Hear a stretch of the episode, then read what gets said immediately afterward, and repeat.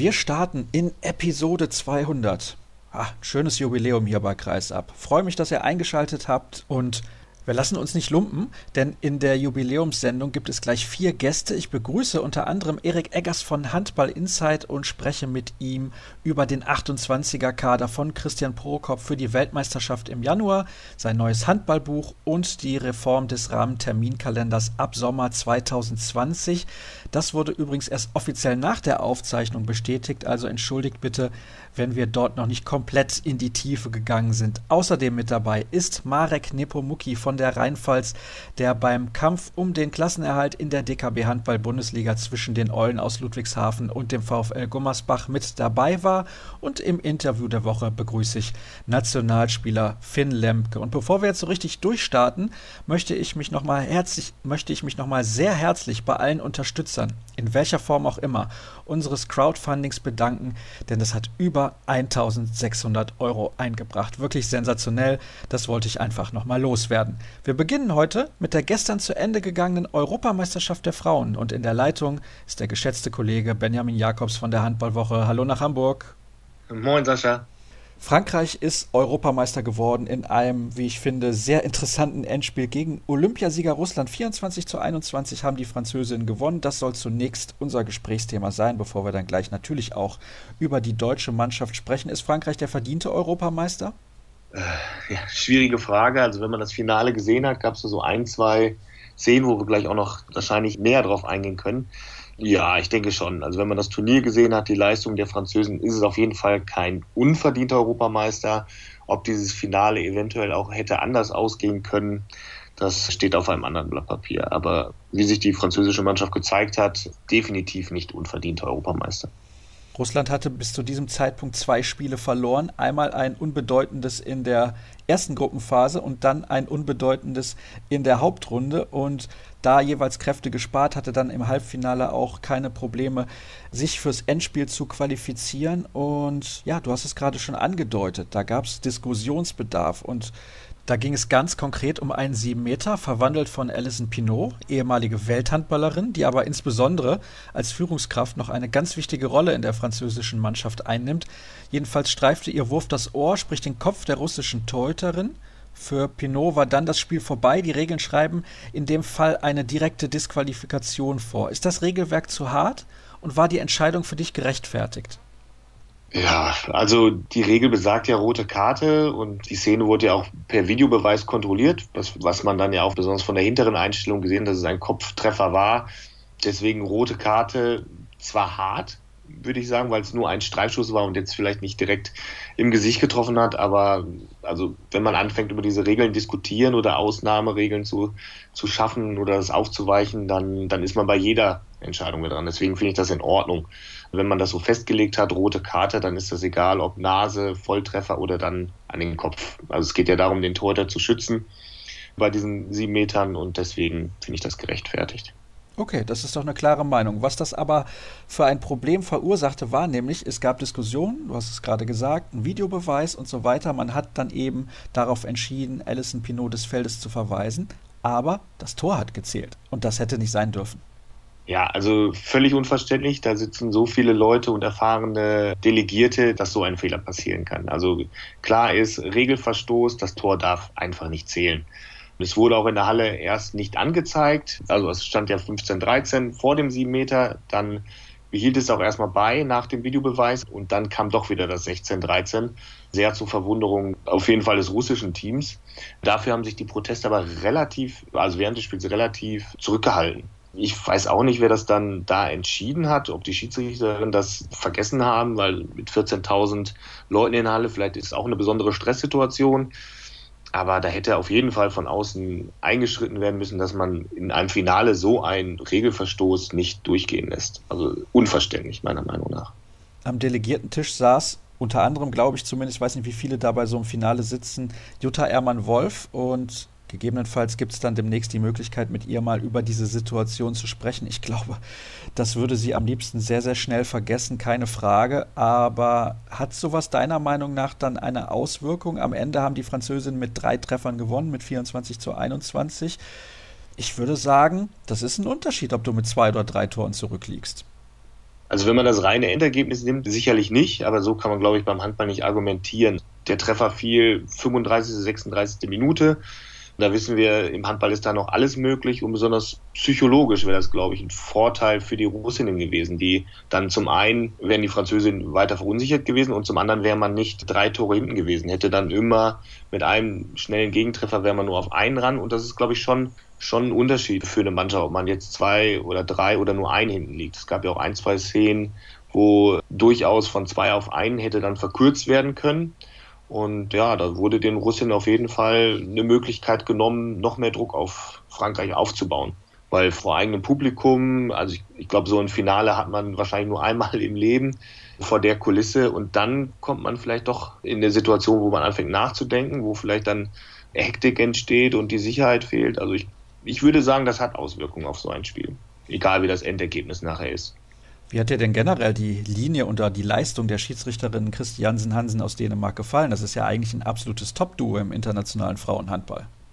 Ja, also ich würde es gar nicht auf die beiden beschränken. Also wenn man das ganze Turnier sieht, hat man da unterschiedliche Linien, also während eines Spiels, aber auch von Spiel zu Spiel gesehen. Also auch die Trainer haben sich häufiger beschwert, dass es schwierig ist für die Mannschaften, sich auf, auf die Schiedsrichter einzustellen weil mal wurde, wenn man jetzt zum Finale zum Beispiel geht, die Abwehraktion, da wurde sehr viel durchgewunken, was Attacken gegen die Angriffsspielerin anbelangt. Und in anderen Spielen, da musste man wirklich nur leichte Berührung oder leichtes Ziehen am Trikot wurden direkt mit zwei Minuten Zeitstrafen geahndet. Also ich fand in diesem, in diesem Turnier fand ich die Schiedsrichterleistung äußerst ja, diskussionswürdig. Also das hat man ja häufig bei großen Turnieren, dass in den ersten Spielen eine harte Linie gefahren wird und zum Ende hin das immer weiter aufgelockert wird, weil dann vielleicht sich auch so ein gewisser Standard verfestigt hat. Aber in diesem Turnier fand ich da war selten eine wenigen Spielen eine klare Linie zu erkennen. Frankreich hat natürlich auch profitiert und tut das immer noch und wird das weiterhin tun und hat das in der Vergangenheit getan, also vor einem Jahr bei der Weltmeisterschaft in Deutschland, von der unglaublichen Physis, die zur Verfügung steht. Das hat ja Olivier Krumpholz, der Trainer der Französin, oder wie wir ihn nennen, Oliver Krumpholz, gesagt, dass seine Mannschaft da sehr profitiert von. Ist dir das auch aufgefallen? Ja, also wenn man, wenn man die, wenn man die Abwehrreihe sieht, wenn man die, wenn man die Präsenz der Spielerin beobachtet, das ist schon eine Mauer, die die zum Beispiel in der Abwehr stellen oder auch was sie in, im Angriff, wenn die sich in die Deckung reinschmeißen, das ist kaum zu verteidigen. Man hat in vielen Mannschaften, wenn man zum Beispiel die Rumänien nimmt, hat man Pintea oder, oder so, die physisch heraussticht. Aber bei Frankreich ist das, geht das durch die Bank. Also das ist ganz klar ein Vorteil und so eine Mannschaft hat natürlich auch dann den Vorteil, wenn die Regelauslegung, besonders in der Abwehr, etwas großzügiger ist wo nicht jeder, jeder Körperkontakt, wo man halt als physisch stärkerer Spieler einen, einen Gegner zumacht, dann nicht direkt dafür bestraft wird. Ja, es ist schon sehr, sehr interessant. Ne? Also im Finale meiner Meinung nach war die Linie der Schiedsrichterinnen halt so, dass Frankreich daraus definitiv Profit schlagen konnte und Russland damit so seine Probleme hatte. Lass uns ein bisschen allgemeiner noch über dieses Turnier sprechen.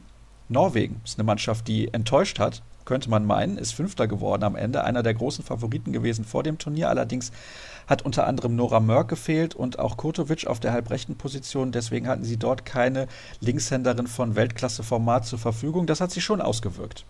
Ja, ich habe mich auch mit norwegischen Kollegen unterhalten. Also Mörk haben sie so für vier Tore pro Spiel eingeschätzt, was gegen Deutschland vielleicht dann gereicht hätte. Aber ich fand, das Problem war viel mehr in der Abwehr und da war eigentlich alles vorhanden, was man an guten Defensivspielerinnen hat. Es wurde nach der Vorrunde wurde da ein bisschen umgestellt. Zum Beispiel Heidi Löke hat mehr Spielanteile vorn und hinten bekommen, was sich, glaube ich, auf die, auf die Deckungsarbeit positiv ausgewirkt hat. Also, dass sie ohne, ohne diesen Spezialistenwechsel die ganze Zeit gespielt haben. Und man hat ja dann gesehen, also in der Hauptrunde war es das alte Norwegen. Also, wenn man die Ergebnisse sich anschaut, kann man da jetzt nicht sagen, dass sie ein schlechtes Turnier gespielt haben. Sie hätten mit etwas Glück sogar noch ins Halbfinale einziehen können. Deswegen war es ein schlechter Start, den Norwegen leider oder aus ihrer Sicht immer haben oder häufig haben in ein großes Turnier. Ja, also die erste Niederlage gegen Deutschland kann vielleicht passieren, aber gegen Rumänien hätte man dann auf dem Posten sein müssen. Zwei Niederlagen haben halt dann keine Punkte in der, in der Hauptrunde bedeutet und damit leider dann das Aus für den, für den Titelverteidiger. Diese Hauptrunde war sowieso extrem spannend. Da konnten am letzten Spieltag gefühlt alle weiterkommen. Also sensationell und das war schon hart für die deutsche Mannschaft, dass das ein oder andere Ergebnis dann nicht so zustande gekommen ist, wie man sich das gewünscht hätte. Und Bevor wir aber explizit über das DHB-Team sprechen, nochmal kurz zur Information. Die Niederlande haben die Bronzemedaille gewonnen ohne Danik Snelder und Yvette Broch am Kreis und dementsprechend finde ich, ist das sehr, sehr hoch einzuschätzen. Rumänien ohne Christina Neago, die hat sich einen Kreuzbandriss zugezogen im letzten Gruppenspiel, beziehungsweise im letzten Hauptrundenspiel dann das war auch so eine Situation gegen Ungarn, wo ich mir denke, ah, das ist da vielleicht eine Frage der Überbelastung gewesen, denn da war überhaupt keine Gegenspielerin an ihr dran, einfach eine normale Kreuzbewegung und sie knickt dann völlig ein. Du warst bei dem Spiel in der Halle, vielleicht kannst du das nochmal ein bisschen schildern. Ja, da ist, glaube ich, jedem so der Atem gestockt. Also zum einen, weil man natürlich für die, für die Rumäninnen war, also aus deutscher Sicht, aber wenn man auch die Geschichte von Neago kennt oder so ein bisschen das verfolgt, ist es natürlich auch ein, sehr tragisch. Und ich glaube auch, dass Rumänien, wenn Neagu gesund geblieben wäre, noch eine bessere Rolle gespielt hätte. Also sie haben gegen Russland und auch gegen, gegen die Niederlande einfach keine Chance mehr gehabt, weiter nach vorne zu kommen. Aber ich glaube auch, dass das sehr viel mit dem Ausfall des Superstars zusammenhängt, dass irgendwann die Kräfte gesponnen sind und wenn man dann diese herausragende Spielerin nicht hat, das kann man vielleicht kurzfristig oder mal eine Halbzeit lang kompensieren. Aber irgendwann macht sich das dann doch bemerkbar, dass dann nicht mehr auf dem Niveau mitgehalten werden kann gegen solche Mannschaften wie Niederlande oder, oder Russland. Also sehr bitterer Moment und wahrscheinlich auch mit Turnier entscheidend. Absolut, da bin ich komplett deiner Meinung, denn es war auch so, die Rumäninnen hätten wahrscheinlich dieses Spiel gegen Ungarn gewonnen, weil sie lagen zurück mit einem Treffer, hatten zuvor, glaube ich, vier oder fünf Tore Rückstand und es sah so aus, als würden sie das Ding noch drehen und das hätte ja auch der deutschen Mannschaft dann ermöglicht mit einem Ein-Tore-Sieg sogar.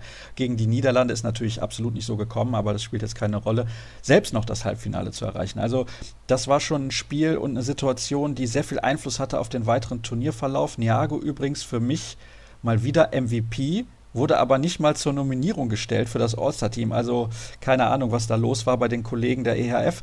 Jedenfalls habe ich eben schon angekündigt, wir wollen auch noch ein bisschen über die deutsche Mannschaft sprechen. Am Ende ist das Team von Henk Kroner Zehnter geworden. Bei drei Siegen und drei Niederlagen. Ich hatte die ganze Zeit das Gefühl, es war ein ordentliches bis gutes Turnier für so eine junge Mannschaft. Zehnter Platz klingt da ein bisschen blöd. Ja, finde ich auch. Also zehnter Platz hört sich sehr hart an. Man hat drei Spiele gewonnen, drei verloren. Definitiv mehr als im Soll, weil man auch in der Hauptrunde gegen Spanien ein, ein tolles Spiel gezeigt hat. Gegen Ungarn, was vielleicht, ja, das war vielleicht auch so das Schlüsselspiel, dass man sich das Finale genommen. Also ich fand die Niederlage äußerst unglücklich. Da hätte man auch gewinnen können und sich auch diese, diese Chance gegen die Niederlande selber erarbeiten können. Weil ich finde auch, du hast ja gerade erwähnt, durch den Sieg Ungarns gegen Rumänien ist Deutschland um das Finale betrogen worden oder ihr Gruppenfinale sozusagen.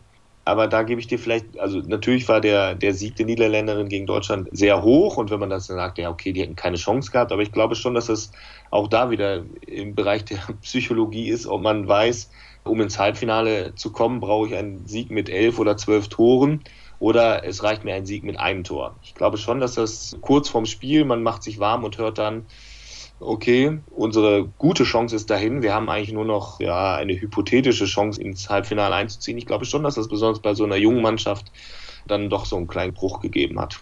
Also besonders weil sie so unerfahren ist, ist diese, diese Drucksituation, man hat es ja auch gegen Tschechien zum Beispiel gesehen, dass da auch eine schlechte Leistung oder man auf jeden Fall schlecht ins Spiel gekommen ist, weil es ein Spiel war, wo es um alles ging. Und auch gegen Ungarn fand ich auch, dass es da auch wieder so war, man hat am Vortag oder im Vorspiel gegen Spanien gewonnen, merkt dann, okay, es geht was und dann werden vielleicht dann doch wieder die Beine ein bisschen, bisschen wackeliger oder die Hand ein bisschen unsicherer. Und ich glaube schon, dass das auch Auswirkungen auf das letzte Spiel hatte. Was ich aber auch sagen muss, dass mit das schlechteste Spiel der Deutschen im gesamten Turnierverlauf war.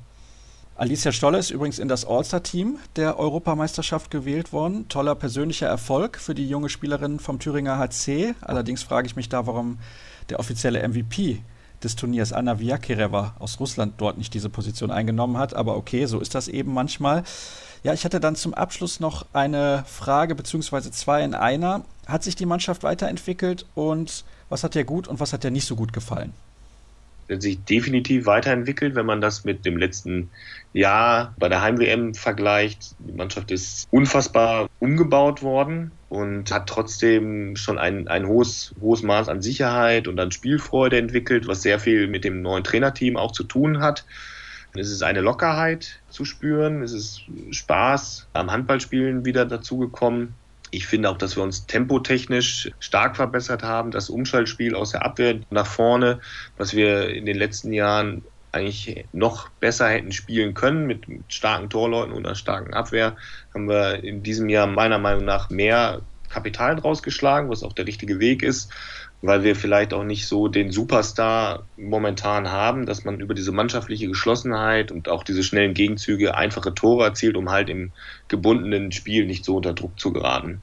Also ich finde schon dafür, dass viele Spielerinnen entweder jung sind und wenig Länderspieler haben oder aus der zweiten Reihe gerade kommen und jetzt in verantwortungsvollen Rollen sind, finde ich trotz Platz 10, dass es eine gute bis sehr gute Leistung insgesamt war.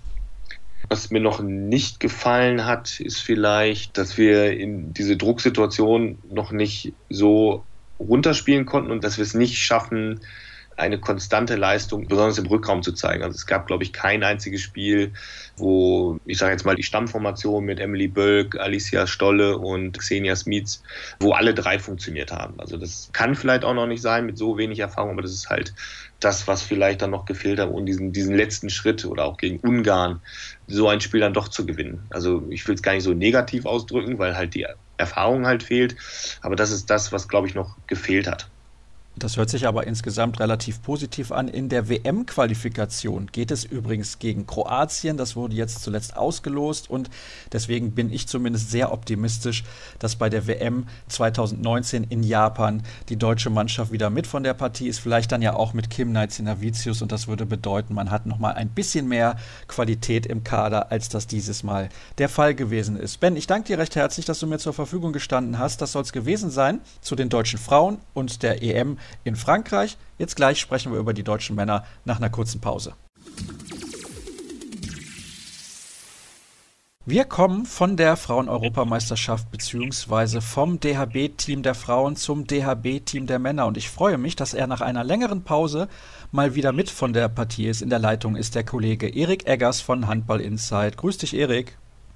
Hallo, ich grüße aus dem Norden.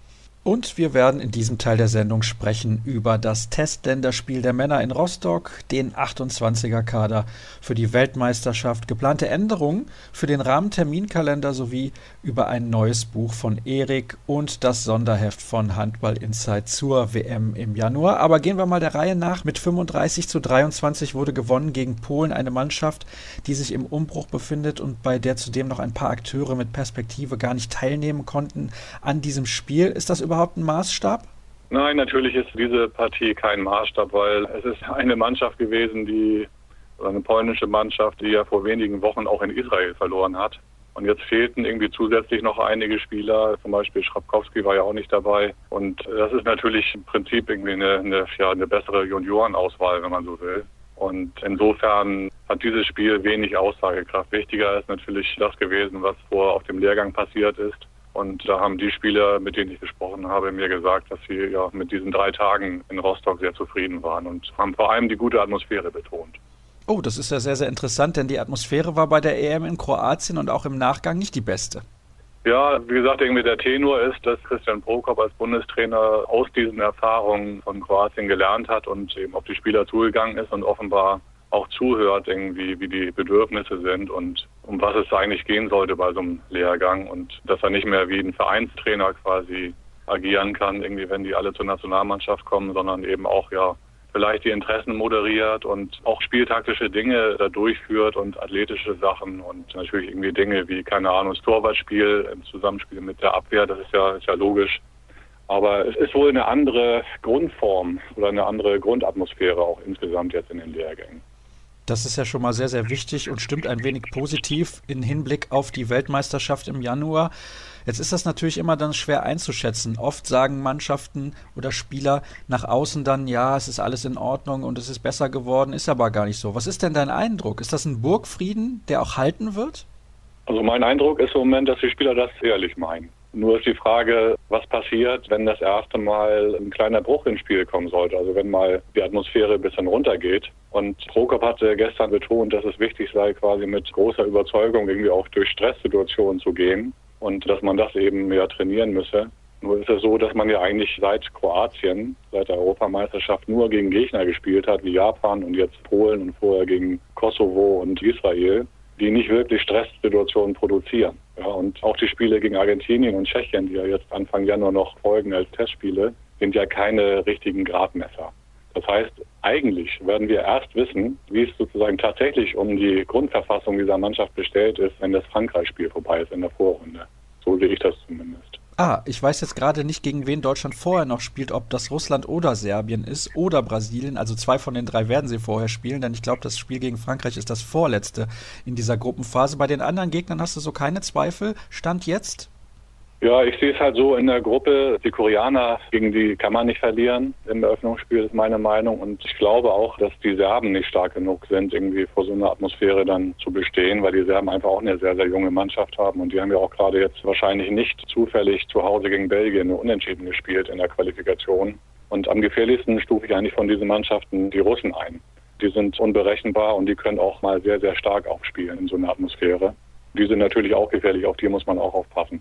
Die Brasilianer darf man auch nicht unterschätzen, aber die sind so, meine Abstufung ist natürlich Frankreich, dann Russland, dann Brasilien und dann die Serben. Es ist ja noch ein bisschen hin, aber der Bundestrainer musste ja jetzt auch seinen 28er Kader bekannt geben für das Turnier und da wollen wir mal ein bisschen drauf schauen, wer da mit dabei ist. Im Tor war eigentlich relativ klar, Andreas Wolf, Silvio Heinevetter und Dario Quenstedt werden in diesen illustren Kreis aufgenommen werden. Ist Johannes Bitter eine Überraschung, nachdem er im Vorjahr bzw. beim Turnier in Kroatien auch in diesen 28er Kader gerutscht ist?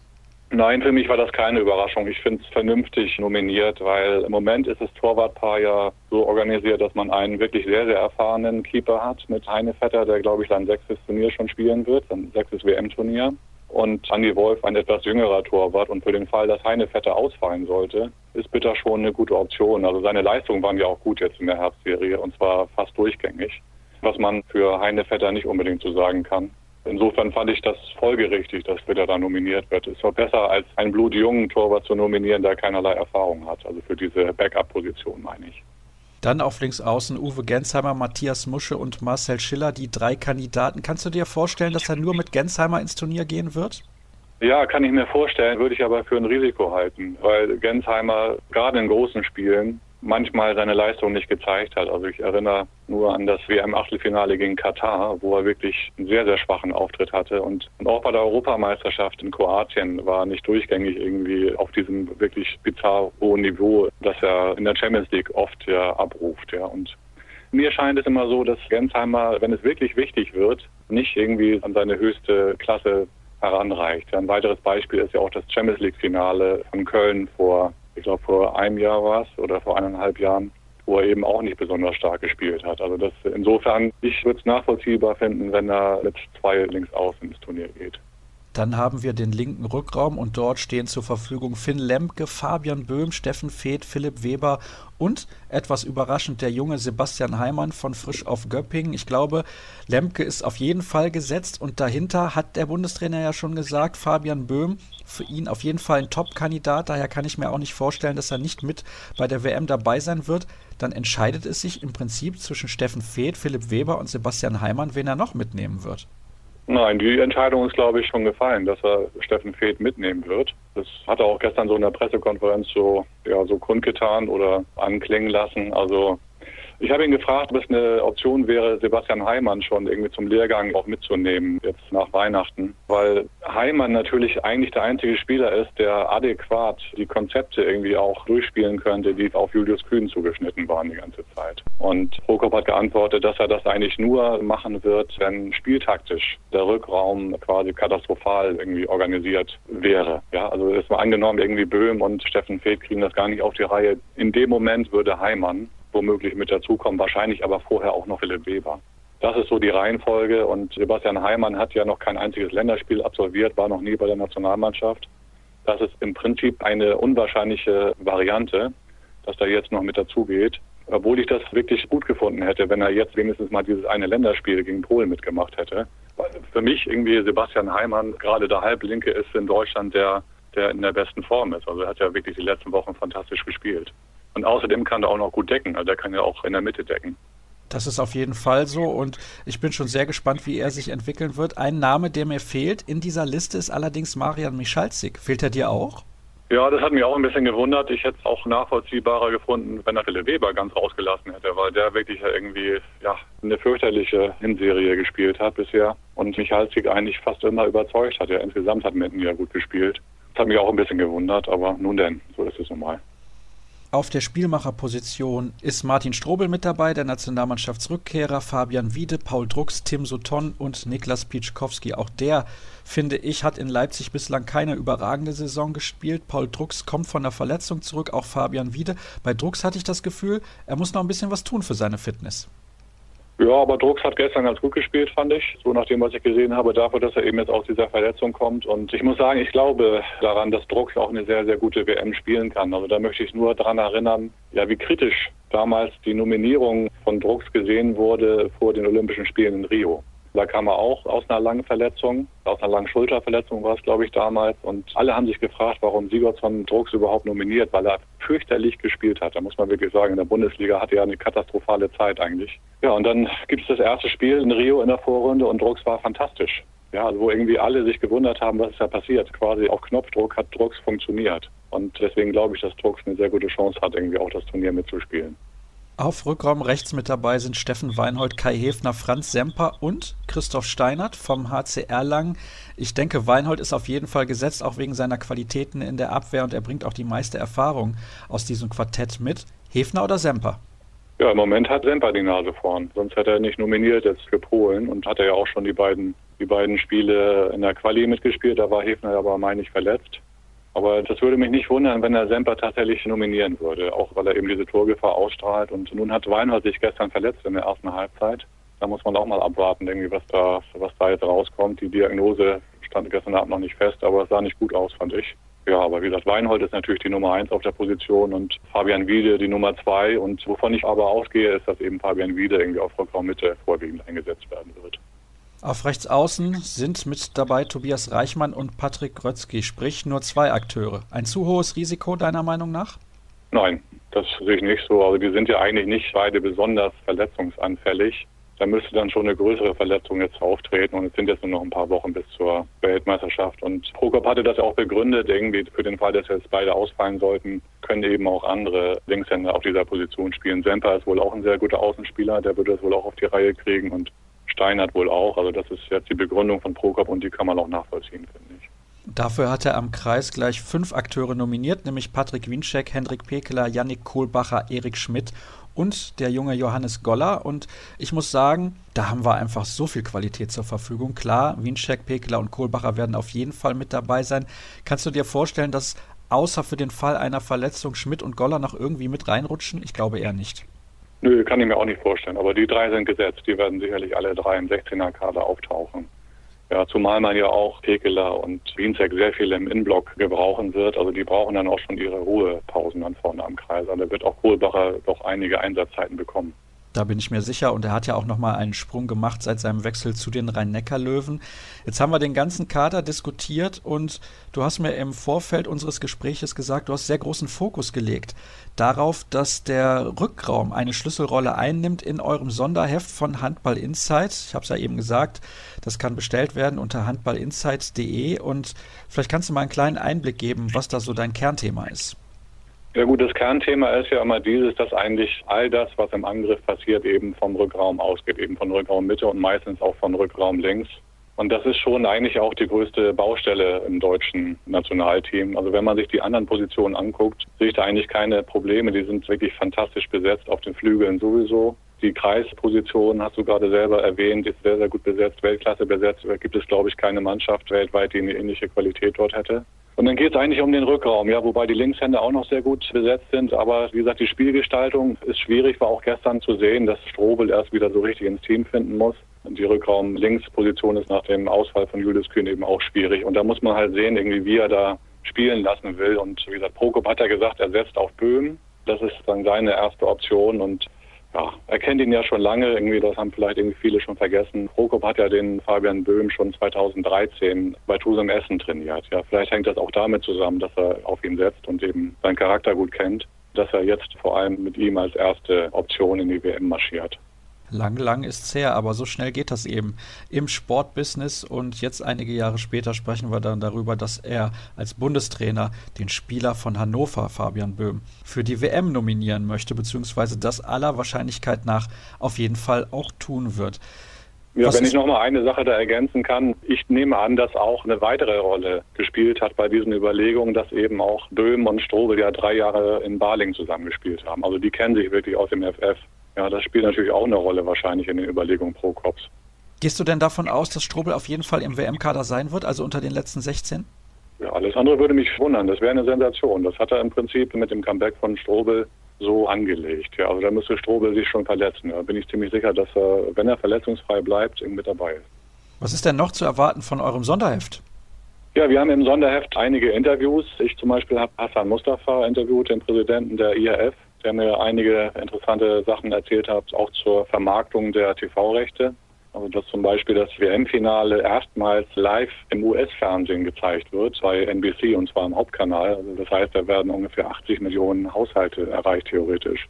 Wir haben Interviews geführt mit Bob Hanning, mit Michelmann und haben natürlich jede Mannschaft dort vorgestellt. Jede Mannschaft bekommt eine eigene Geschichte und sämtliche Kader sind schon drin. Also die Kader haben wir auch schon vor Weihnachten sozusagen. Jetzt können wir die alle präsentieren mit den entsprechenden Statistiken, die ja viele Hardcore-Handballfans immer so interessant finden. Ja, und natürlich haben wir natürlich auch so Service-Seiten, irgendwie, wann sind die deutschen Spiele, wo wird das übertragen, ARD, ZDF, solche Sachen, was man halt irgendwie in so einem klassischen Sonderheft mal zeigen sollte. Und wir porträtieren auch drei große Stars der WM. Einmal Andy Wolf, Mikkel Hansen haben wir ein schönes Stück drin von Rufen Möller, den wir als Autoren sehr schätzen. Und ein Stück über Sander Sargosen, den ein Kollege aus der Schweiz getroffen hat. Ja, den Kollegen Rufen Möller, den schätzen wir hier bei Kreisab natürlich auch als Experten für die SG Flensburg-Handewitt und insbesondere das Interview mit Hassan Mustafa. Da muss ich ganz ehrlich sagen, das interessiert mich brennend. Und was die Übertragung angeht, bei diesem Turnier hast du gerade angesprochen, die deutschen Spiele sind zu sehen bei ARD und ZDF und alle anderen Spiele so sagen es zumindest unsere Informationen, werden zu sehen sein bei Sport Deutschland TV und 15 Partien exklusiv bei Eurosport. Das ist auf jeden Fall eine sehr interessante Entwicklung, bisschen chaotisch für den Handballfan hierzulande, nicht unbedingt eine Hilfe, was die Vermarktung der Sportart angeht, meiner Meinung nach. Ja, aber wie soll das sonst laufen? Also da erinnere ich nur mal daran, dass die Situation vor der WM 2007 ja noch kurzfristiger war. Ja, also Anfang Januar 2007, das weiß ich noch ziemlich genau, stand eigentlich nur fest, dass drei Spiele, also mindestens drei Vorrundenspiele der deutschen Mannschaft bei ARD und ZDF übertragen werden. Also immer angenommen, die Deutschen werden ausgeschieden in der Vorrunde, irgendwie wäre es das dann gewesen. Das war diese TV-Situation knapp zwei Wochen oder eineinhalb Wochen vor Beginn der WM. Ja, und dann hat irgendwann Sport 1 die TV-Rechte gekauft für schmales Geld irgendwie von der von der IHF oder über den TV-Rechtepartner und dann wurden eben alle anderen Spiele oder viele Spiele eben bei Sport 1 übertragen. Sport 1 war übrigens jetzt nach meinen Informationen auch kurz davor, den Vertrag abzuschließen. Das hat aber aus irgendwelchen Gründen nicht geklappt. Und ich finde die Situation eigentlich so okay. Also wenn man jedes Spiel sich angucken kann und keine Ahnung, dann Chile gegen Island oder was auch immer da gespielt wird im Livestream, irgendwie, dann ist es für mich völlig in Ordnung. Oder was wäre die andere Variante gewesen, dass dann alle anderen Spiele bei ARD und ZDF gestreamt werden? Also da haben einfach die öffentlich-rechtlichen Sender auch kein Interesse dran. Das ist leider so sehr, sehr schade natürlich für die Sportart, aber wir sollten zumindest glücklich sein, dass die deutsche Mannschaft bei ARD und ZDF zu sehen ist und, wie du gerade angesprochen hast, alle anderen Partien auch zu sehen sein werden. Ja, dann, was haben wir noch auf meinem Zettel stehen? Ah ja, wir wollen sprechen über die Reform des Rahmenterminkalenders. Was kannst du uns dazu sagen? Dazu hattet ihr auch einen netten Artikel in der regulären Ausgabe von Handball in Zeit von Anfang Dezember, denn da bahnt sich eine Änderung an und die ist natürlich dann auch sehr wichtig, was die neue Champions League-Reform angeht ab 2020. Also ich habe mich mit diversen Leuten unterhalten, die daran beteiligt waren, an dieser, ja, an dieser Reform des Kalenders. Diese Reform ist noch nicht beschlossen, um das klar zu sagen. Die soll beschlossen werden am 15. Dezember, also am Rande des Euroturniers der Frauen in Paris.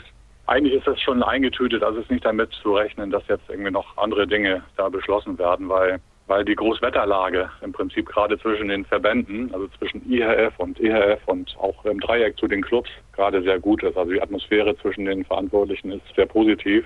Und das Ganze ist im Prinzip so vonstatten gegangen, dass dann eine Arbeitsgruppe in der EHF sich überlegt hat, was kann man ändern. Und da waren übrigens auch Spielervertreter daran beteiligt. Ja, jemand irgendwie aus Dänemark, der die Spieler in der EHF vertritt. Und die wichtigste Änderung, die man vorgenommen hat oder die man vornehmen wird, ist, dass die Länderspielwochen, die nach dem Champions League Final Four oder beziehungsweise nach dem Ende der regulären Ligaserien ja angesetzt worden sind über lange Jahre, dass die jetzt vorgezogen werden, dass die Anfang Mai oder Ende April schon gespielt werden und dass dann mit dem letzten Spieltag oder mit dem letzten, mit dem Finale der, der Champions League irgendwie die Saison Schluss ist die Saison beendet ist. Und das bedeutet, dass die Spieler, die dann zum Beispiel auch nicht die Champions League spielen, die letzte Woche, dass sie schon vorher frei haben. Ja, das war ja dieser Irrsinn, dass man dann irgendwie zwei Wochen lang quasi irgendwie gar nichts zu tun hatte und dann vielleicht wieder zur Nationalmannschaft fahren musste. Und das verlängert das Ganze schon mal um eine Woche Urlaub die allermeisten Spieler, also abgesehen von denen, die dann die Champions League, das Turnier in Köln noch spielen. Das ist die wesentliche Änderung. Und natürlich wird es dann wahrscheinlich auch so sein, dass dann die Terminpläne von Ligen und EHF, also Champions League, irgendwie besser synchronisiert sein werden. Also der Plan ist im Moment, dass die Champions League-Spiele nahezu alle auf den Mittwoch gelegt werden und am Wochenende dann die großen Ligen spielen können ihre, ihre eigenen Spiele. Und das wäre natürlich fantastisch, weil das ja die Übersichtlichkeit auch ja, stark verbessert. Absolut, da bin ich komplett deiner Meinung. Und dieser Schritt war insgesamt, finde ich zumindest, relativ überfällig, vor allem, dass halt das Champions League Final Four der abschließende Event ist. Also ich finde, das ist der Höhepunkt einer jeden Handballsaison, jetzt mal abgesehen vom Turnier im Januar, aber das muss am Ende der Saison stehen. Ja, natürlich, aber es gibt eben viele Zwänge und so ein Rahmenterminplan wird ja mal lange, lange vorausgeplant. Und jetzt hat man eben die Möglichkeit gehabt, mit dem Abschluss auch sozusagen dieses Vermarktungsgeschehens bis Sommer 2020 war ja von da an sozusagen der neue TV-Vertrag oder Vermarktungsvertrag der ERF mit Infront und Perform auch neu drüber nachzudenken. Wie gesagt, irgendwie, es gab jetzt eine günstige Konstellation für all das. Und natürlich hast du recht, irgendwie, das hätte schon alles längst passieren müssen im Interesse der Spieler. Aber wie gesagt, jetzt ist es passiert, jetzt haben die sich da zusammengesetzt, die Verantwortlichen. Und das kann man ja nur gut heißen. Und dann gibt es noch eine weitere Entwicklung, das habe ich auch in dem Text, in dem Artikel für Handball Insight beschrieben wichtige Spieler von den großen Clubs in Deutschland, also Carlsson in Flensburg, Duvniak in Kiel, vor allem Andi Schmid von den Rhein-Neckar-Löwen überlegen gerade quasi eine neue Interessenvertretung zu gründen, um sich auch sozusagen besser artikulieren zu können gegenüber der HBL. Und Andi Schmid hat sich getroffen mit Frank Bohmann, dem Geschäftsführer der HBL, und Uwe Schwenker, dem Präsidenten und hat schon mal ja so eine Art Vorgespräch geführt und die Liga hat im Prinzip von vornherein schon Konzession gemacht und eigentlich jetzt schon erklärt, dass sie die Interessen der Spieler dann besser wahrnehmen will und da ins Gespräch kommen will. Ja, was ich auch sehr positiv finde. Ja, aber es ist natürlich auch dann an den Spielern irgendwie diese Interessenvertretung tatsächlich zu gründen und das auch umzusetzen, ja, und auch entsprechend da Druck zu entwickeln. Das finde ich auch. Ja. Und zumindest ist wichtig, dass alle Parteien aufeinander zugehen, damit man sich da weiterentwickelt und das in Zukunft dann auch ein wenig besser funktioniert, was eben diesen Rahmenspielplan angeht. Ja, wenn übrigens Erik davon spricht, dass das Länderspiel gestern stattgefunden hat oder am 15. im Rahmen der EHF Euro der Frauen noch etwas entschieden werden soll, merkt ihr, wir haben das Gespräch bereits am Donnerstag aufgezeichnet, macht aber nichts. Ein Thema haben wir noch und das ist dein neues Handballbuch. Worum geht's da, Erik? Ja, das Buch heißt Handballhelden und darin habe ich ungefähr 45 Porträts von großen Handballern aus der Handballgeschichte versammelt, untergliedert in verschiedene Kapitel. Einmal in Trainerfüchse ist das übertitelt, einmal in Strategen auf dem Feld, Verrückte im Tor, die Keeper natürlich, dann die Kreisläufer, dann die Shooter auf der Königsposition und die entsprechenden Rückraum-Linkshänder auch, Flügelspieler und Abwehrheroen sozusagen. Und ja, daraus ist eben dieses Buch entstanden das ungefähr 120, 130 Seiten hat, meine ich. Mit vielen schönen Bildern auch. Und wie gesagt, es geht nicht nur um aktuelle Spieler, es geht auch um vergessene Spieler wie, keine Ahnung, Kemper, Herbert Lübking, der große Spieler der 60er Jahre. Wieslander natürlich aus den 90er Jahren. So solche Porträts oder Spielerfiguren habe ich mir da rausgepickt. Das ist ja auch immer besonders interessant, wenn nicht nur die aktuellen Stars mal porträtiert werden, sondern auch in die Vergangenheit geschaut wird. Eine Frage habe ich dazu aber noch denn ich würde gerne wissen, hast du außer den gerade genannten ehemaligen, die schon länger nicht mehr spielen, hast du da vielleicht noch jemanden, der aktuell nicht so präsent ist, wo du sagst, das ist eine Figur im Handball, die dich sehr interessiert, vielleicht einen ausländischen Spieler? Ja, ich habe wenig ausländische Spieler genommen. Ich habe Löwgren natürlich drin, Wieslander habe ich schon erwähnt. Dann habe ich natürlich einen Rekordspieler mit dabei, den Jersey Klempe, der ja lange den Torrekord gehalten hat in der Bundesliga. Und Chung Shin Yoon, der ist ja auch noch in guter Erinnerung, der ist ja noch nicht so lange sozusagen verschwunden von der Bildfläche. Natürlich ist die Auswahl dieser Biografien oder dieser Porträts willkürlich. Ja, und höchst subjektiv. Also man hätte ja auch für dieses Porträt noch ein zweites dazu nehmen können. Also insgesamt auch 90 Porträts schreiben können, weil auch viele andere Spieler eigentlich ja die Berechtigung haben, irgendwie in so einem Buch aufzutauchen. Ich nehme jetzt mal ein Beispiel, wenn man irgendwie Tricks auf dem Flügel nimmt, also Flügelposition, dann sollte man da eigentlich ja nicht nur Gensheimer oder Kretsche oder Thorsten Jansen haben oder Lars Christiansen. Eigentlich müsste da auch Kaschakewitsch drin auftauchen. Den habe ich aber jetzt nicht mit dem Porträt. Wie gesagt, darüber kann man lange diskutieren, ob das alles so richtig ist, diese Auswahl. Aber irgendwann muss man sich ja festlegen, weil man nicht 500 Seiten voll schreiben kann. Ja, dann kannst du ja einfach eine Fortsetzung schreiben. Ja, das kann man natürlich einfach machen oder irgendwann ein paar Porträts wieder dazufügen. Ja, aber das kommt, glaube ich, auch ein bisschen darauf an, wie gut sich das Buch jetzt verkauft. Das ist ganz gut angelaufen, wird gut angenommen. Die Rezensionen sind auch sehr positiv, muss ich sagen. Und ja, schauen wir mal.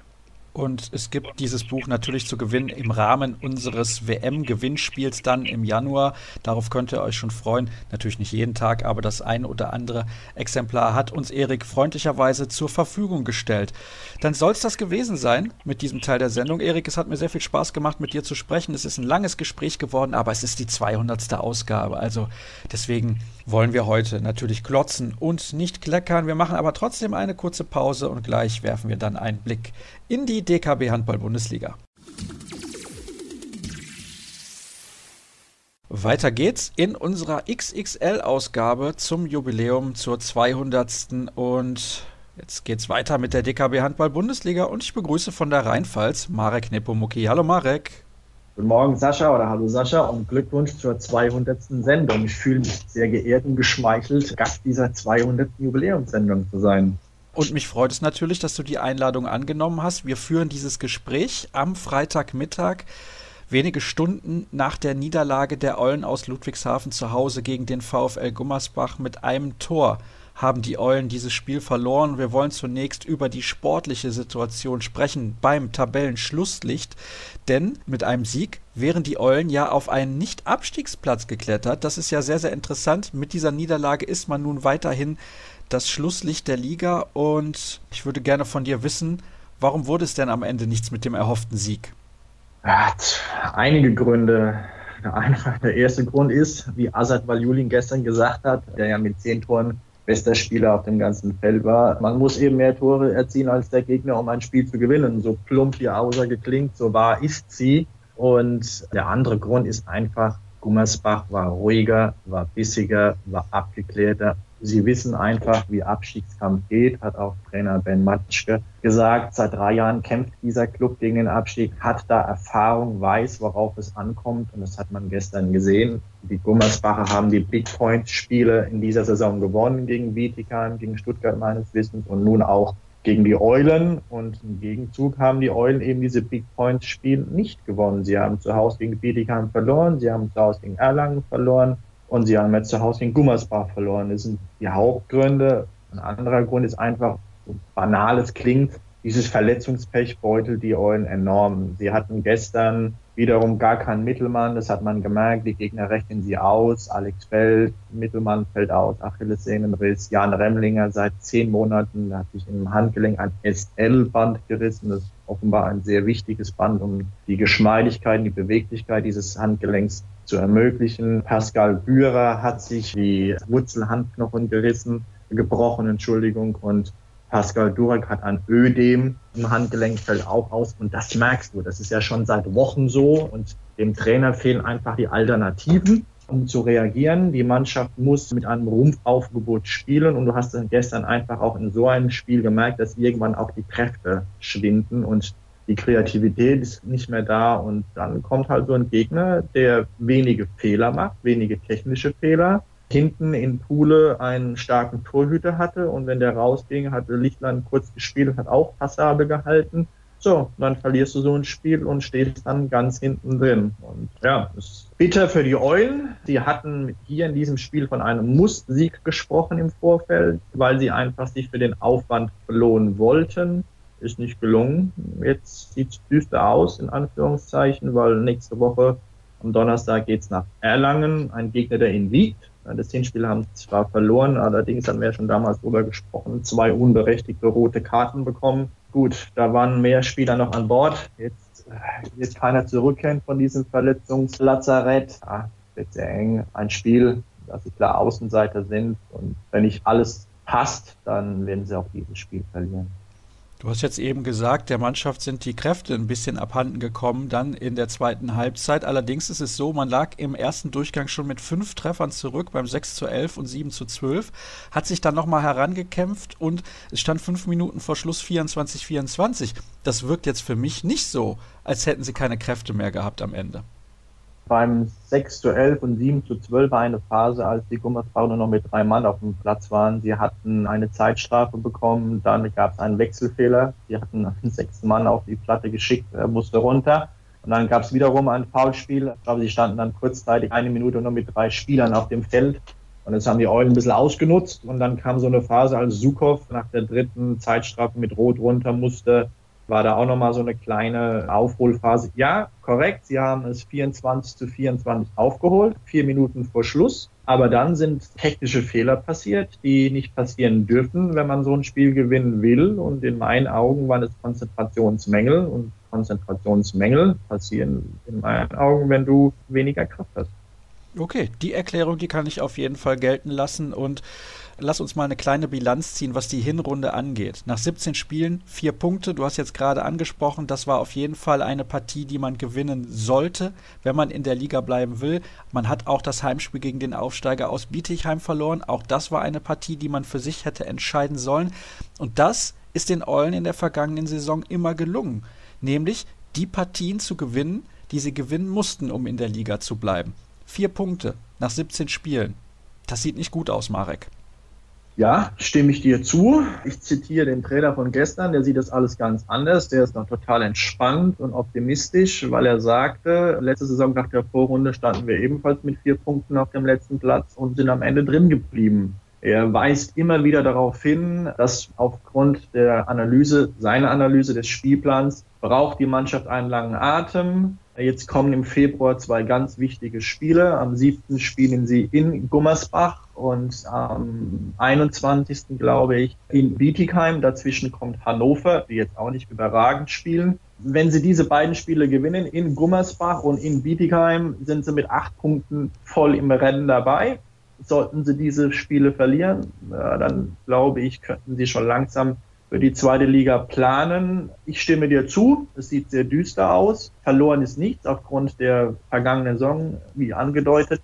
Aber wenn jetzt zur Rückrunde nicht rasch einige Spieler zurückkommen und die Mannschaft einfach wieder breiter aufgestellt ist, glaube ich auch, wird es sehr schwer. Man hofft eben, dass zur Rückrunde am 7. Februar zumindest Jan Remlinger wieder spielen kann und Pascal Durak. Feld und Bührer glaubt man eher weniger. Es wären schon mal zwei Rückkehrer, die den Kader etwas verbreitern und mehr Alternativen bringen. Remlinger kann auf der Mitte spielen, Dorag rechts außen. Man muss auch fairerweise sagen, der Club ist aktiv auf dem Transfermarkt. Ein Sponsor hat signalisiert, dass er einen Transfer finanzieren würde. Das ist die Frage, die sich der Club stellt oder die Clubführung. Ja, was brauchen wir denn? Brauchen wir einen Mittelmann, weil sie keinen haben? Alle drei verletzt, aber Ende dieser Verletzungsmisere, die Jan Remlinger ist absehbar oder die größere Baustelle in meinen Augen ist ein Torhüter. Stefan Hahnemann gestern sind verraten, ist ein Bundesliga-Niveau, sehr schwankend. Nur Torhüter auf dem Markt sind A teuer und B sehr rar gesät. Und wenn sie da nicht schnell eine Lösung finden, sieht es nicht gut aus. Heieiei, also das sind keine guten Aussichten bei den Eulen aus Ludwigshafen, was das Sportliche angeht. Es ist übrigens der 24. Februar, wo die Partie ausgetragen wird beim Aufsteiger aus Bietigheim, aber das nur als kurze Information am Rande und wenn ich mir den weiteren Spielplan so anschaue, muss ich auch ganz ehrlich zugeben, da sind viele Kann-Spiele dabei, aber auch wenige, wo man sagt, die werden die Eulen auf jeden Fall für sich entscheiden. Und ich bin mir nicht sicher, ob das zwei Jahre hintereinander gut gehen kann, wenn man mit nur vier Zählern in die Rückrunde geht. Es hat sich auch abseits des Spielfeldes in Ludwigshafen ein wenig was getan. Es gibt eine neue Geschäftsführerin. Lisa Hessler hat die Position übernommen von Markus Endlich. Warum? Das ist eine sehr gute Frage. Die Antwort, die würden wir auch gerne vom Verein hören. sehr überraschend geschehen. Es kam eine Pressemitteilung vergangene Woche, dass der Verein sich völlig überraschend von Markus endlich trennt. Der war vergangenes Jahr Saisonbeginn als Nachfolger von Verena Dietrich eingestiegen. Markus Endlich ist ein Ludwigshafener Junge, hier aufgewachsen, hier geboren, hier zur Schule gegangen, war Gastronom, war im Marketingverein der Stadt Ludwigshafen tätig. Ein extrem gut ausgebautes Netzwerk hat dieser Mann und musste gehen. Die Gründe, keine Ahnung. Ich habe vor dem Göppingen-Spiel auch nochmal mit Frau Hessler gesprochen. Sie sagte nur, ja, man will ihn schützen. Wenn man ihn schützen will, ähm, scheint es ja was Schwerwiegendes zu sein dann hätte man diesen Mann bestimmt fristlos entlassen können. Hat man nicht getan. Man hat ihn freigestellt. Also sprich, man zahlt ihn bis Ende Juni 2019 weiter. Und dann scheint der Grund ja nicht so extrem zu sein. Ich bin jetzt kein Arbeitsrechtler, aber wie gesagt, wenn man schon so andeutet, man sollte die schützen, hört es für den Außen stehen, ist etwas anderes, was ganz Schlimmes ist. Aber scheint jetzt auch nicht der Fall zu sein, weil Dieter Meier, das ist einer von mehreren Gesellschaftern die haben gesagt, er endlich hat sich nichts zu Schulde kommen lassen, was finanzielles oder irgendwie den Verein geschadet habe. Dann ist die große Frage, ja, was ist es denn? Das hätten wir auch gerne erfahren. Ist es nicht. Aber wenn ich einfach mal ausholen darf, wenn es okay ist für dich, dann würde ich gerne mal dieses Gremium erklären, was da los ist. Ja, natürlich, Marek. Gerne. Wir haben ja schließlich keine Zeitbegrenzung hier bei Kreisab, aber ich möchte dennoch den Hinweis mit auf den Weg geben, gut aufzupassen. Es könnte kompliziert werden und etwas länger dauern, aber leg los. Die TSG ist 1995 aufgestiegen in die zweite Bundesliga. Dann hat man einen Gesellschafterrat gegründet. Man hat diesen Verein ausgegliedert, die Profiabteilung, eine Spielbetriebs GmbH damals schon, um diesen Gesamtverein zu schützen, falls irgendwas geschehen sollte. In dieses Gremium haben sich einige Menschen eingekauft mit einem gewissen Anteilen und haben den Verein sozusagen kontrolliert. Das ging all die Jahre gut, weil die TSG Erfolge hatte. Sie hatten einen sehr großen Sponsor, die Südzucker AG. Das Geld geflossen, war alles toll. Und irgendwann vor fünf Jahren hat sich dieses Gremium zerstritten. In diesem Gremium sitzen ältere Herren, manche schon über 70, zwei, dann ein Mitglied, das ist der Vater von der Lisa Hessler, ein sehr engagierter Mann, muss man sagen, der jahrzehntelang die Jugend und die Damen trainiert hat, sich sehr für den Verein engagiert. Die Mutter von der Frau Hessler engagiert sich auch in dem Club, arbeitet ehrenamtlich auf der Geschäftsstelle jetzt. Und der Herr Hessler ist nicht ganz unumstritten im Verein und irgendwann kam auch der Herr Meier dazu, ein sehr vermögender Mann hier in Ludwigshafen, der eine Firma veräußert hat für sehr, sehr, sehr viel Geld und die sind da jetzt drin. Und dieses Gremium ist, wie gesagt, in sich zerstritten. Es waren auch andere Leute da drin und die sind dann ausgestiegen, weil sie einfach andere Richtungen des Vereins verfolgt haben, wie der Verein in Zukunft tendieren soll, wohin.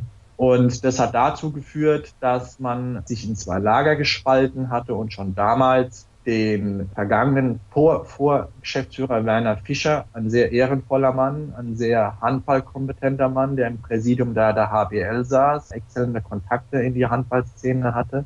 Den hat man sozusagen rausgemobbt. Der war sehr, sehr viele Jahre Geschäftsführer, ein sehr seriöser, hat den Verein nie in Schulden abdriften lassen, immer sehr seriös gearbeitet. Es gab Spieler, die gesagt haben, wenn wir wechseln, dann gehen wir nach Kiel oder nach Friesenheim, weil dort das Geld, das Gehalt am ersten des Monats überwiesen ist. Das ist so, die TSG war dafür bekannt.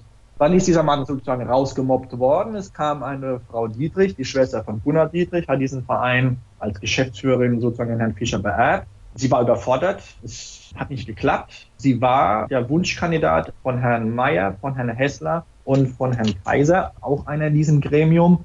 Die haben sie durchgedrückt. Die Dame hat, wie gesagt, offenbar nicht die beste Arbeit gemacht und angeblich hat sie den Verein mit einem gewissen Defizit hinterlassen. Dieses Defizit musste oder muss immer noch abgewirtschaftet werden. Es gab einen Plan von der HBL, wie das funktioniert. Und diesen Plan hat Markus endlich, der folgte dann auf Frau Dietrich, perfekt eingehalten. Die Finanzabteilung oder das Steuerbüro der Eulen hat bestätigt, dass er sogar ein Jahr im Voraus ist. Also die Schulden sind nächste Saison abgebaut und alles ist in Ordnung. Das hat der Markus endlich wunderbar getan. Der Markus endlich hat zusammen mit Lisa Hessler, die haben es immer im Tandem erledigt, hat den Sponsorenpool von 80 auf 120 erhöht. Er hat seinen Worten zufolge den Etat von 1,2 auf 1,7 Millionen erhöht.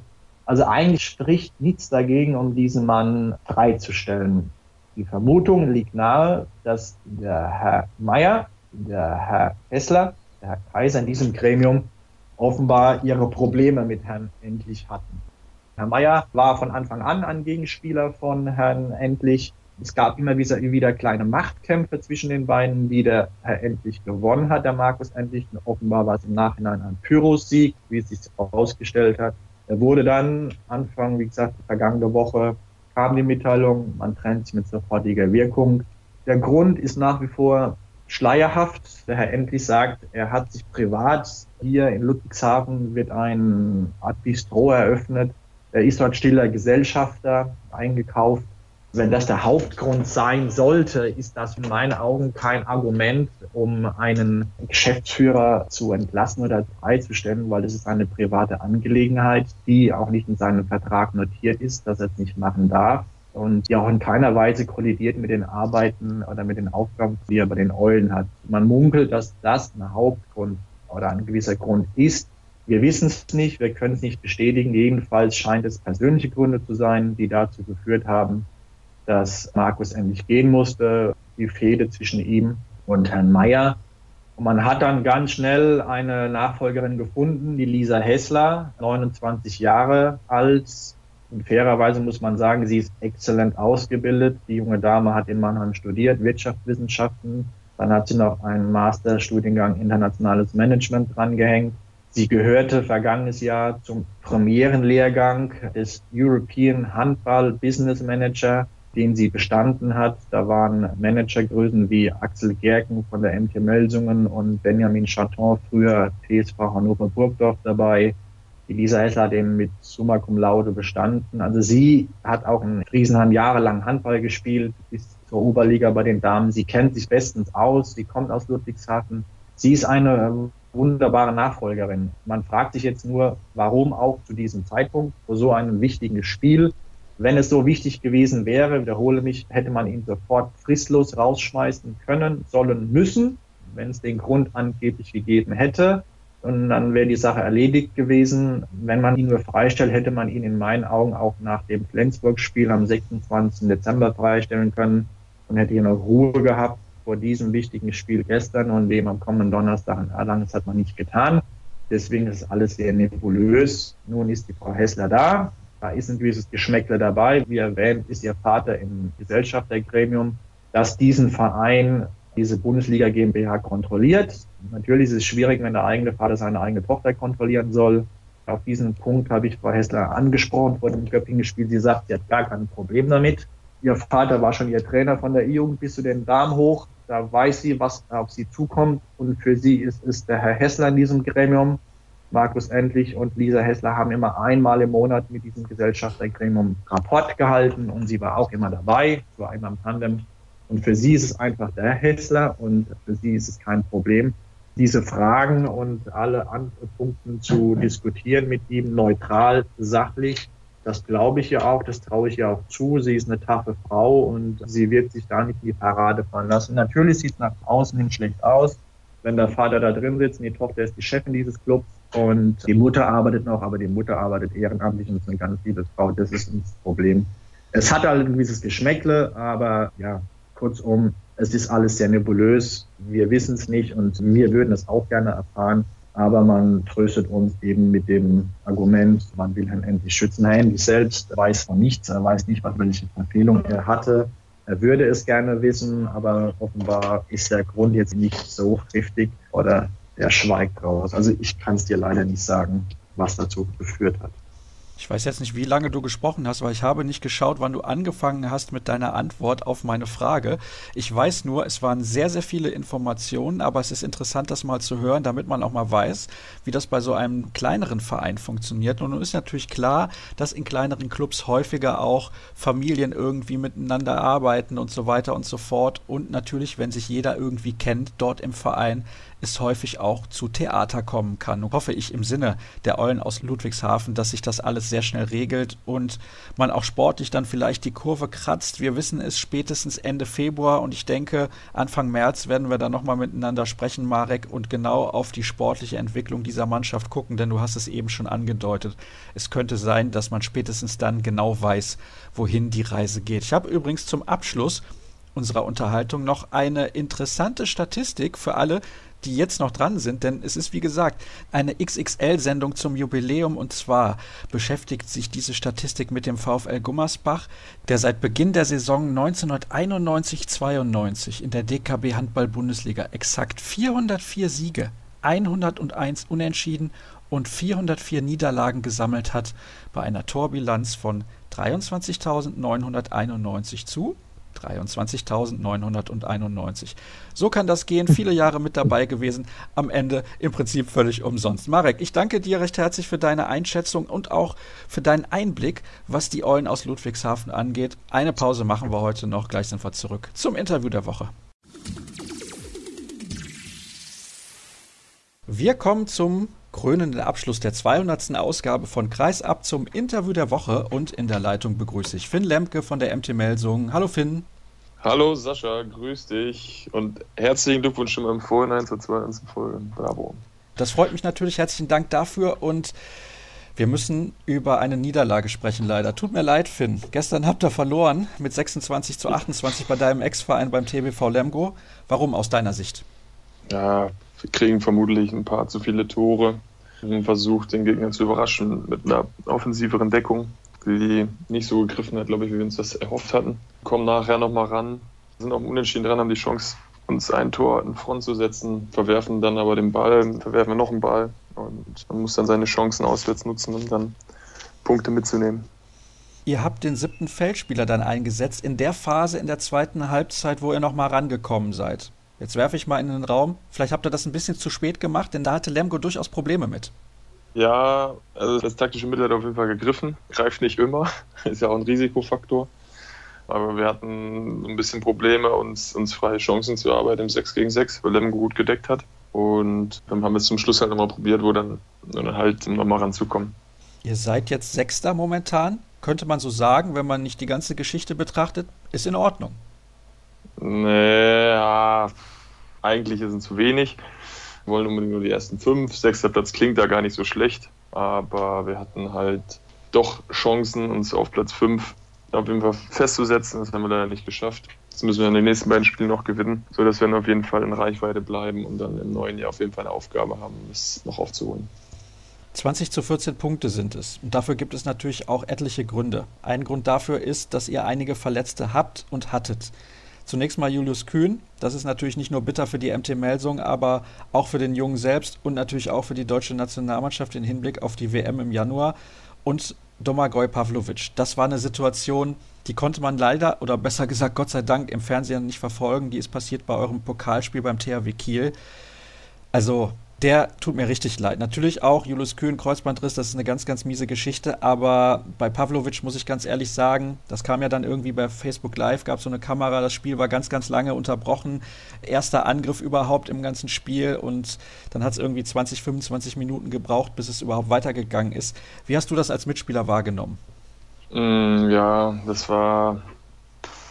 Also ich habe das so noch nicht erlebt. Ich spiele jetzt auch schon ein paar Jahre Handball und so, dass es gleich zum Anfang des Spiels eine lange Unterbrechung gibt. Die Pause dann noch begleitet dadurch, dass Pavlovic ziemlich laut geschrien hat. Ja, das ist so ein bisschen ins Mark gegangen und hat halt dann den Fokus komplett weg vom, vom Spiel gelenkt. Wir haben es dann zwar nochmal warm gemacht, aber äh, so richtig reingekommen ist man dann nicht mehr, weil man dann doch auch mit den Gedanken da gewesen ist, weil man wusste ja auch nicht genau, was, was das für eine Verletzung ist. Und so laut, wie er sich gegeben hat, dachte man echt nur das Schlimmste. Ja, war schon eine sehr, sehr unangenehme Stille dann auch in der Halle und unangenehme Atmosphäre zwischen den Teams. Wir haben das Spiel dann fertig gespielt und verdient verloren, aber gewinnen kann man nach solchen Aktionen, glaube ich, nicht. Ja, ich denke, das steht absolut außer Frage. Das heißt, im Endeffekt war es für dich gar nicht möglich, sich richtig auf das Spiel zu fokussieren. Nee, man ist dann im Kopf immer beim Pavlovic, beziehungsweise man ist gänzlich frei von Emotionen, macht dann nur noch das fertig, um dann die 60 Minuten rumzukriegen. Und ja, es ist dann schwierig. Man hat ja auch gesehen im Spiel, es gab keine zwei Minuten Strafen auf beiden Seiten, keine Zweikämpfe, ja, alle waren kalt und einfach blöd. Verletzungen sollten einfach nicht passieren. Verletzungen sind einfach das Nervigste im Sport. Ja, absolut. Also da müssen wir eigentlich gar nicht drüber diskutieren. Vor allem sind es bei euch halt sehr, sehr viele und auch heftige Verletzungen. Und bei deinem Bruder ist es ja auch so, der hat sich jetzt zum zweiten Mal das Kreuzband gerissen. Wie kannst du ihm zum Beispiel helfen? Wie kannst du jemandem wie deinem Mitspieler Pavlovic helfen, dass die durch so ein Tal irgendwie auch gut durchkommen? Man muss ihn einfach vor Augen führen, dass das einfach auch Teil des Jobs ist. Man muss mit Verletzungen umgehen muss damit auch umgehen lernen und muss danach versuchen, das gehört einfach auch zum Beruf dazu, so schnell wie möglich und bestmöglich wieder fit zu werden, egal wie schwerwiegend die Verletzung ist. Und das muss einfach jedem, jedem dann klar sein und man sollte versuchen, die bestmögliche Reha hinzubekommen. Glücklicherweise haben wir hier bei uns ein sehr, sehr gutes Physio-Team, ein sehr, sehr gutes Ärzteteam. Ich weiß, dass der TBV für Jari, für meinen kleinen Bruder, auch ein sehr, sehr gutes Ärzte- und Physio-Team hat. Von daher ist man in guten Händen und man kann sich da am besten möglich dann auf die Rückkehr vorbereiten, auch wenn sie ein bisschen weiter in der Ferne ist. Ja, bei einem Kreuzbandriss in der Regel ja sechs Monate und ich bin mir nicht sicher, ob das bei Domagoj auch so schnell funktionieren wird, denn die Verletzung ist auch extrem heftig. Hast du jetzt regelmäßig auch mit ihm Kontakt? Er ist ja neu dazugekommen, da ist auch immer die Frage, wie läuft das mit der Kommunikation? Spricht er Englisch? Hat er schon ein bisschen Deutsch gelernt? Überraschend gut konnte er schon Deutsch sprechen, hat sich also schon vorher darauf vorbereitet. Dazu haben wir noch einen anderen Kroaten, also einen Landsmann der bei uns in der Mannschaft, noch einen, weiteren aus dem Balkanbereich, die ihm dann auch geholfen haben beim erstmal Übersetzen, aber ihm auch gleich zeigen konnten, wie halt die direkte Übersetzung ist. So dass das Kommunizieren eigentlich von Anfang an nicht schwierig ist. Dazu kann er noch sehr gut Englisch sprechen. Aber bei uns in der Mannschaft ist Amtssprache Deutsch. und da geht es dann ziemlich schnell, wenn auch immer mit dem Deutsch gesprochen wird. Passt das. Ja, wir hatten Kontakt vor der Operation, nach der Operation. Jetzt war er ab und zu beim Training schon, hat dann da Teile seiner Behandlung dann bekommen bei uns in der Trainingsstätte und hat immer ein Lächeln im Gesicht und dann habe ich immer ein ganz gutes Gefühl. Das ist immer das Wichtigste. Ja, das ist natürlich schön zu hören, dass er schon auf dem Weg der Besserung ist und das auch ein bisschen ausstrahlt, weil so eine Verletzung kann natürlich auch, wenn es richtig schief läuft, das Karriereende bedeuten. Das wollen wir natürlich bei ihm genauso wenig hoffen wie bei Julius und bei deinem Bruder auch. Ja, wechseln wir mal ein bisschen das Thema und sprechen über etwas erfreulichere Dinge. Bald steht halt die Heimweltmeisterschaft auf dem Programm. Ja, tut mir leid, dass ich diese Thematiken ansprechen Nö, musste, aber, aber es ging halt leider nicht anders. Ihr spielt in weniger als einem Monat die Heimweltmeisterschaft. Merkst du einen Unterschied im Vergleich zu Turnieren wie dem in Kroatien oder Frankreich oder halt auch der EM damals in Polen? Was die Aufmerksamkeit der Medien angeht, gibt es mehr Anfragen? Hast du mehr Vorfreude? Kribbelst mehr? Wie sieht's da aus? Nee, also mehr Anfragen oder ähnliches gibt es nicht, was auch ganz gut ist. Und ja, was schon ein bisschen mehr ist als sonst, ist halt, dass die Präsenz des Turnieres einfach durch Bandenschaltung, man fährt durch die Stadt, man sieht ein Plakat, einfach schon, schon präsenter ist, im, einfach, dass man auch mal was sieht davon. Dazu kommt, dass in den Lehrgängen viel darüber gesprochen wird und dass es halt auch was ganz Besonderes ist und deshalb will man doch unbedingt dabei sein und fiebert dem Ganzen auch ein bisschen entgegen, beziehungsweise fiebert erstmal natürlich dem Lehrgang dann Ende Dezember noch entgegen, um sich nochmal bestmöglich zu präsentieren. Du selbst bist ja bekannt durchaus dafür, dass du dir gerne mal ein bisschen mehr Gedanken machst. Machst du dir jetzt auch über das Turnier mehr Gedanken, weil es in Deutschland stattfindet? Mm, nee, also ich mache mir jetzt erstmal Gedanken, dass ich dabei bin. Letztes Jahr zeigt ja auch, dass da keiner, keiner vorbewahrt ist, nicht, nicht dabei zu sein. Und man versucht sich halt jetzt noch in den Spielen und dann durch die Trainingseinheiten Ende Dezember nochmal bestmöglich für die Nationalmannschaft zu empfehlen, dass man dann auch fester Bestandteil des Kaders ist und so auch dabei sein darf und auch ein Teil des hoffentlich werdenden Erfolges darstellen kann.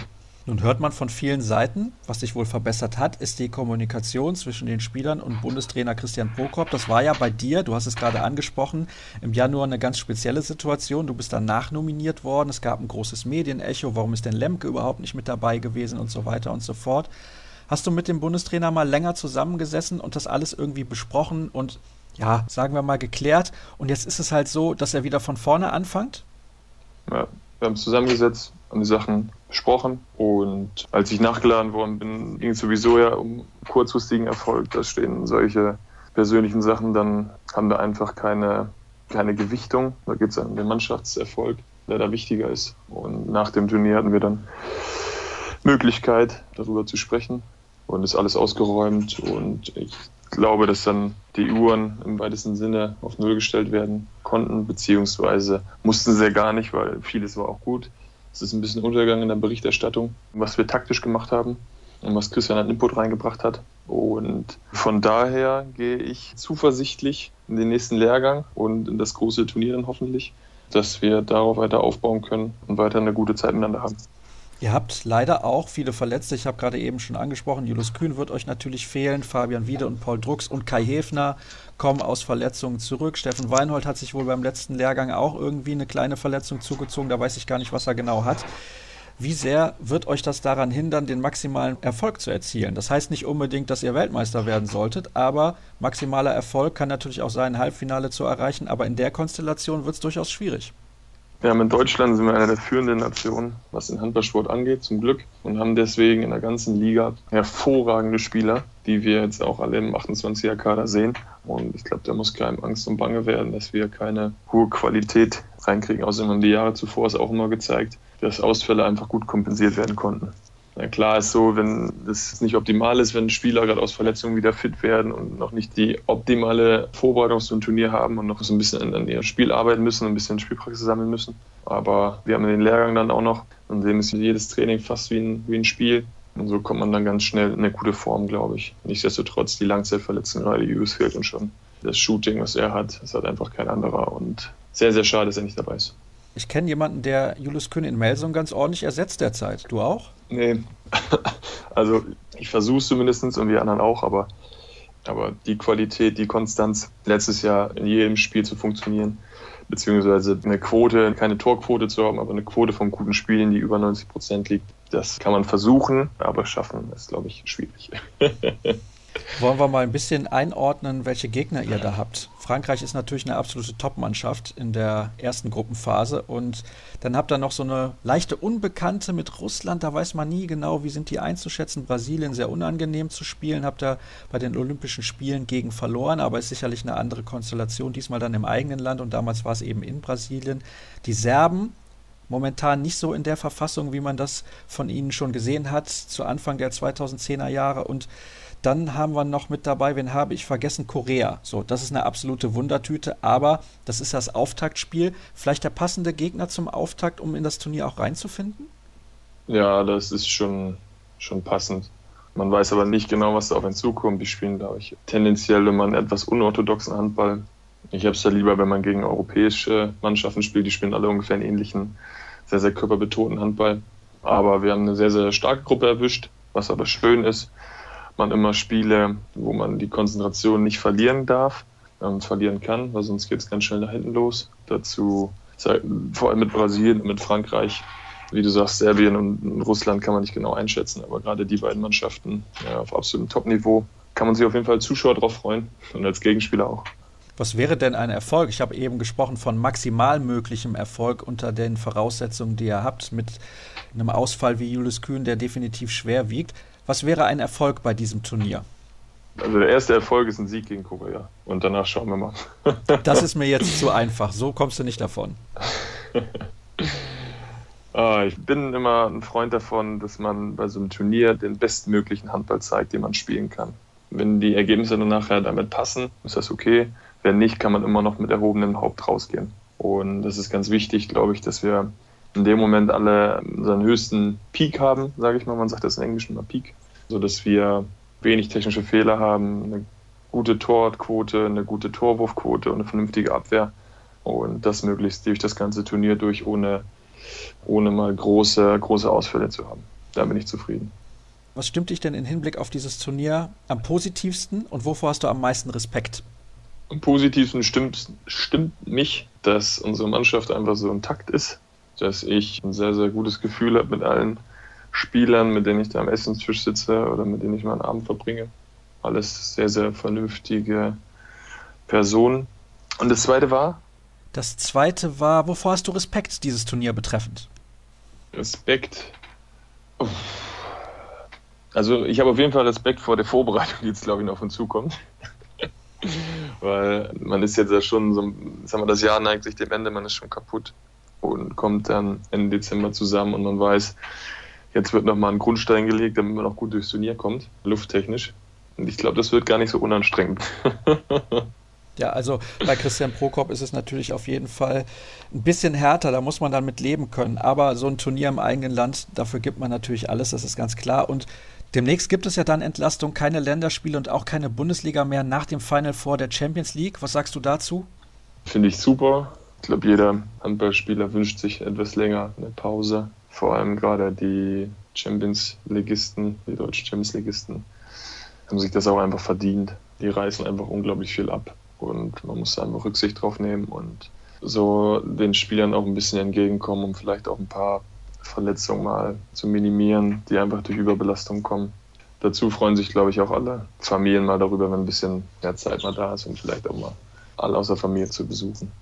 Und wir freuen uns vor allem darauf, im Januar eine Heimweltmeisterschaft zu sehen und dann hoffentlich mit einer erfolgreichen deutschen Mannschaft, die schönen Handball spielt, so wie es Finn Lemke eben formuliert hat. Ich danke dir recht herzlich für deine Zeit und ich bin schon sehr gespannt, was das dann wird im Januar. Also ich bin richtig heiß auf das Turnier. Die Spieler sind anscheinend auch extrem heiß, die Fans sowieso und das wird sehr, sehr spannend. Und in dieser Woche gibt es ja noch ein paar Sonderfolgen. Darauf möchte ich natürlich noch hinweisen. Morgen gibt es ein Interview mit Andreas Thiel Übermorgen dann mit Stefan Hecker und am Gast für Donnerstag bin ich noch dran. Also freut euch auf drei Ausgaben, 200 Spezial. Das gab es ja damals bei der 100. Sendung auch. Heute war es sicherlich nicht uninteressant, so möchte ich es mal ausdrücken. Und ich hoffe, dass ihr dann auch bei den nächsten Sendungen wieder mit dabei seid. Alle Infos dazu gibt es dann unter facebook.com slash kreisab, bei Twitter at kreisab.de sowie bei Instagram unter dem Hashtag und Accountnamen kreisab. Das war's für die 200. Ausgabe. Morgen hören wir uns dann hoffentlich wieder. Bis dann. Tschüss.